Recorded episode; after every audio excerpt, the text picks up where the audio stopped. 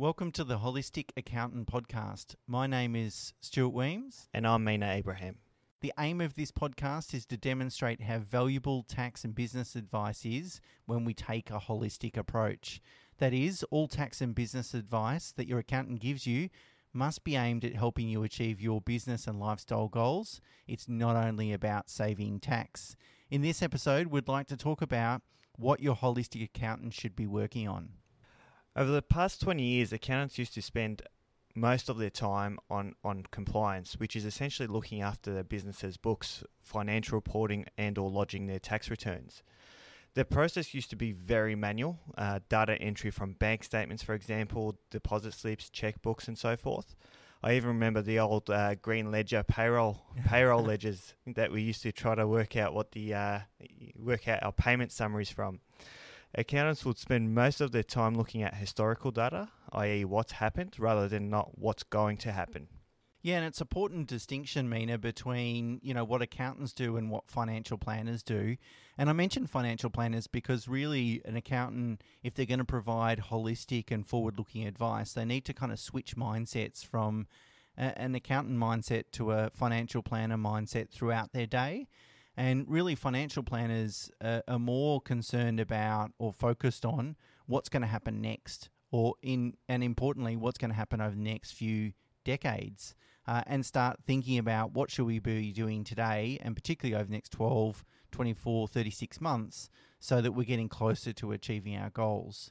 Whereas an accountant typically in their sort of day-to-day role they're looking backwards. They're looking at what's happened over the last quarter the last year or the previous financial year for example so it is a bit of a sort of mindset leap uh, to really pull yourself away from the books and start thinking about um, you know what's going to happen in the future, or even even importantly, what what is happening today uh, to help my client or help my business, or what, what improvements can we make?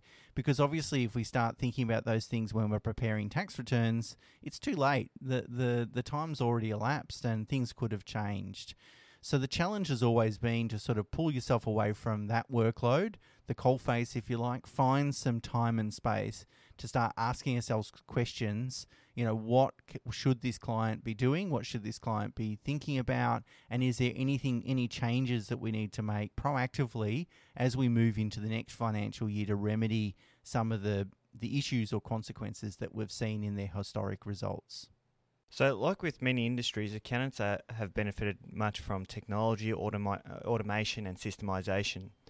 As an example, most bookkeeping software providers now have a function called data feeds. This is where your where your bookkeeping software integrates into your online banking system, importing all transactions directly from your from your online banking into your bookkeeping ledger. This doesn't only provide you with real-time data so we can advise uh, in, in accordingly, but it also helps you determine how your business is performing in real time. It also allows you to automate your compliance for, for example, your BAS processing, and eliminates most of the time-consuming aspect of bookkeeping. And dare I say, it might eliminate the need for some bookkeepers in smaller businesses. Another example of how technology has improved the accounting industry is through managing expenses. I remember when clients used to bring us shoe boxes full of receipts and ledgers for us to process. It used to be a most daunting process ever. But through applications such as HubDoc and Receipt Bank, it's as easy as emailing your PDF invoice or, or bill to the system or taking a photo through your, your smartphone and uploading it directly to the software. The software will extract all the data from the invoice or receipt, uh, such as the supplier name, the ABN, the invoice total, the GST component, due dates, and so forth, into your software. So this doesn't only ensure you're capturing, capturing all your expenses without getting anything missed, but also assist in managing your, your cash flow when you so you know what bills are due when. That's right, Mena. So really, automation, automation, and systemization has not only helped us in terms of uh, saving clients time and ensuring we have more accurate and timely data, but also it has flow-on effects for you know us as accountants, as holistic accountants. And I guess that the the most important thing is we start using that time wisely. Uh, and and it, what what dawns on me is that because through this systemization, it's going to get better. Obviously, um, you know, it learns as it goes, and Um, there's always product enhancements and uh, and there's always changes too. So like nothing stays still.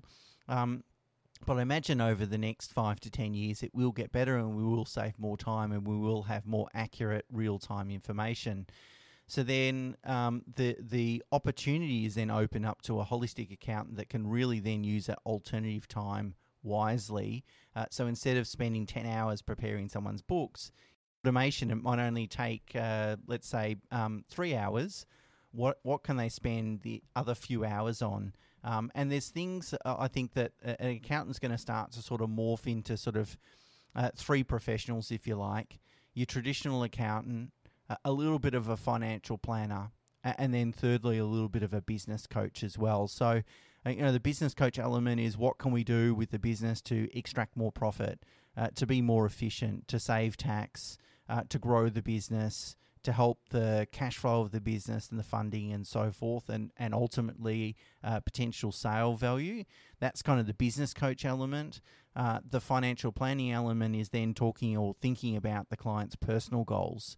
You know, whether it's um, making sure they're in a position to fund private school education or um, uh, build a nest egg of assets that are separate to their business entity, so that if their business entity blows up one day, they've still got a, a good asset base to fall back on. So there's a great opportunity, I think, Mena, for the over the next, you know, few years, in particular next decade, for a holistic account to start taking a wider view and start morphing into uh, some of these other professions.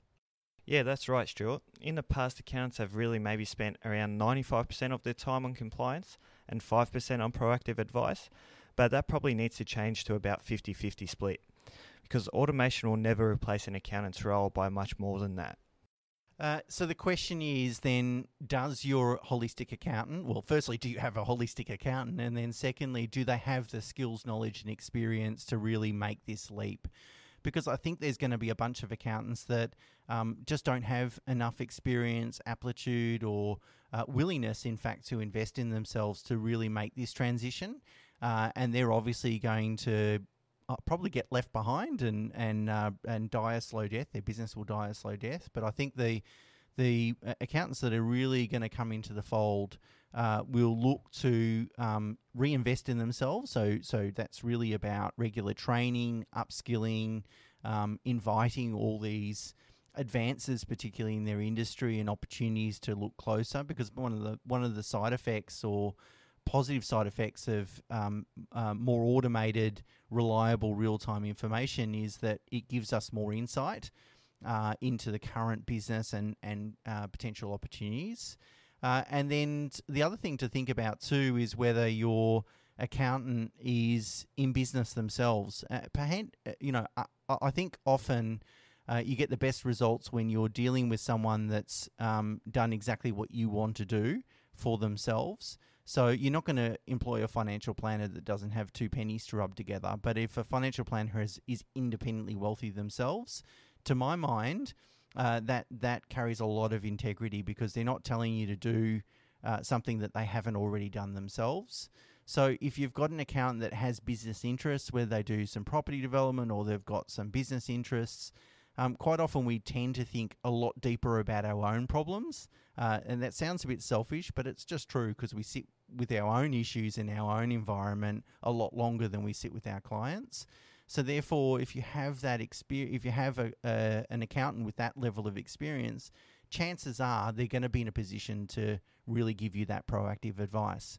Whereas if you're dealing with someone either in a large firm or someone that's not really um, got that level of experience, uh, then then you might be just dealing with an accountant, a bookkeeper, someone that's going to prepare your tax returns, which is okay. They're doing a good job, um, and, and, it's a valuable service, but you're probably never going to get that value add. And, and so I think uh, there's going to be a whole bunch of our colleagues that are going to kind of hide in the work. You know, use the work as an excuse not to venture beyond, you know, just producing tax returns and doing the compliance work. Um, and then there's going to be a bunch of people that are actually going to uh, uh, be invited to sort of move away from that work more into the to the better sort of value add uh, sort of work. So I think uh, for people that are listening, um, uh, that are dealing with their existing account, they need to be sort of thinking about these sort of things. What sort of person am I dealing with? what background, what experience, what approach to business, um, and that will likely inform them about what they can expect in the future. So you really got to ask yourself, what should your accountant be working on? So your accountant should really be focusing on what drives the profitability of your business. So this this could include things like which products or services are delivering the most profit, or what is known as activity based costing. Uh, the products or, or services that are loss making, and how to derive profitable growth, organic growth that is. Just recently, we assisted a manufacturing client whether it was uh, whether it was beneficial to purchase a two hundred thousand dollar asset to reduce one of the components in their manufacturing uh, process that they currently they currently outsource. Our analysis not only involved determining the payback period of the asset and how it would improve the margin of the products they sell, but also the additional labour and training requirements for staff to operate this machine. This kind of financial modelling assisted our client to reduce their key supplier risk whilst improving their margin and becoming much more competitive in their industry. These sort of key financial decisions are really what your accountant should be involved in. That's it, man. So, you know, uh, driving profitability of a business is incredibly important. Arguably, more important than that is cash flow. Cash flow is really the lifeblood of the business. So, um, understanding what uh, a client's business cash flow cycle looks like. The cash flow cycle really refers to the the difference between when you receive the money versus when you have to pay the money, so the expenses and so forth. And a really good example was when Michael Dell sold out of Dell, listed the business. Uh, he came back years later into the business, and their cash cycle was plus 63 days. So that means they had to pay for all their expenses up front and wait 63 days before they received their revenue. Um, he turned that around to negative 45 days. So if you go and uh, order a Dell computer online now, uh, and movie online was one of the transitions, you've got to pay up front. Uh, and then they don't pay their creditors for a, a, a, a pretty lengthy amount of time. So they've got a 45 day positive cash flow cycle, which means that that can fund growth. You know, the more computers they sell, the more cash they have in the bank and the more that they can grow. Whereas if you have a negative cash cycle, you know, you've got to pay your expenses before you receive the revenue, growth is always going to be difficult. So looking into how can we improve the cash flow in a business, we think about debtors. Do we have a large amount of debtors? And if so, is there ways that we can um, minimize them through offering discounts or financing or more regular billing? Um, and looking at creditor terms, you know, can we negotiate longer terms with our creditors um, in in return for maybe commitment to to, to give them more business or more a, larger slice of our business and so forth. Look, we're going to talk about um, cash flow in episode four um, because it's so important. Um, but cash flow is one of the things that they need to be uh, a holistic accountant needs to be thinking about. Tax planning is another and one that we often find is overlooked. Um, this is where we estimate profit for the coming financial year and work out how we're going to distribute or invest it. So, if your profit is increasing, for example, we need to be aware that you'll have to pay catch up tax on those additional profits, which could be a bit of a hit to, to your cash flow. So, sometimes we encourage clients to, to pay tax in advance that will allow us to pay out franked dividends to beneficiaries or shareholders to recoup some of the tax that the company has paid. We also need to think about borrowing capacity and our clients' investment plans.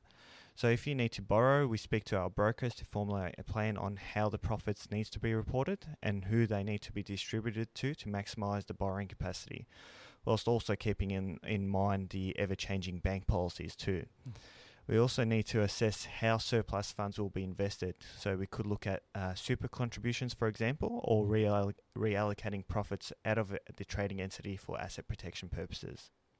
And finally, growth strategies is another thing we need to think about. So um, some clients will have um, a very strong desire to grow their business, uh, and we can um, uh, sort of uncover some of the financial planning considerations and business uh, considerations associated with that.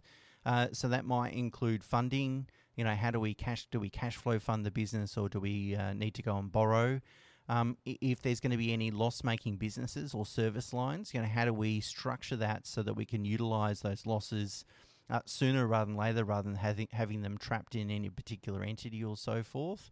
Um, are there government grants or incentives? Uh, a, a, recent one over the last couple of years is called uh, an early stage innovation company that gives you a sort of 20% tax offset um, if you invest in that entity. So, is there a way to sort of structure to take advantage of any sort of government benefits? But really, just generally getting an understanding of what do the future growth prospects looks like look like. Um, uh, what uh, impact will they have on the balance sheet and the, the cash flow and profit position? And are there any things that we need to be doing now in preparation to before we start that growth trajectory, or, or even during and throughout to sort of support our clients? Uh, so hopefully that's given you a good taste of what your accountant should be working on, and more particularly how uh, the the role of your accountant will probably change over the next ten years, and and why it's important to uh, make sure you choose a, a good, proactive, holistic accountant. In the next episode, as I said, we're going to talk about cash flow and business growth, which is incredibly important. Anyway, thanks very much for listening. This is the third episode of the first series of this podcast. And if you like it, uh, please leave a review wherever or rating wherever you're um, listening to your podcast. Uh, and also, if you know any friends, family, or colleagues that would uh, enjoy and value listening to this, uh, please share. If there's enough interest in the podcast, we will do a second season, uh, and that's a um, threat. so, thanks a lot, Mena. Thanks, Stuart. Thanks a lot, guys. And until next time, bye for now.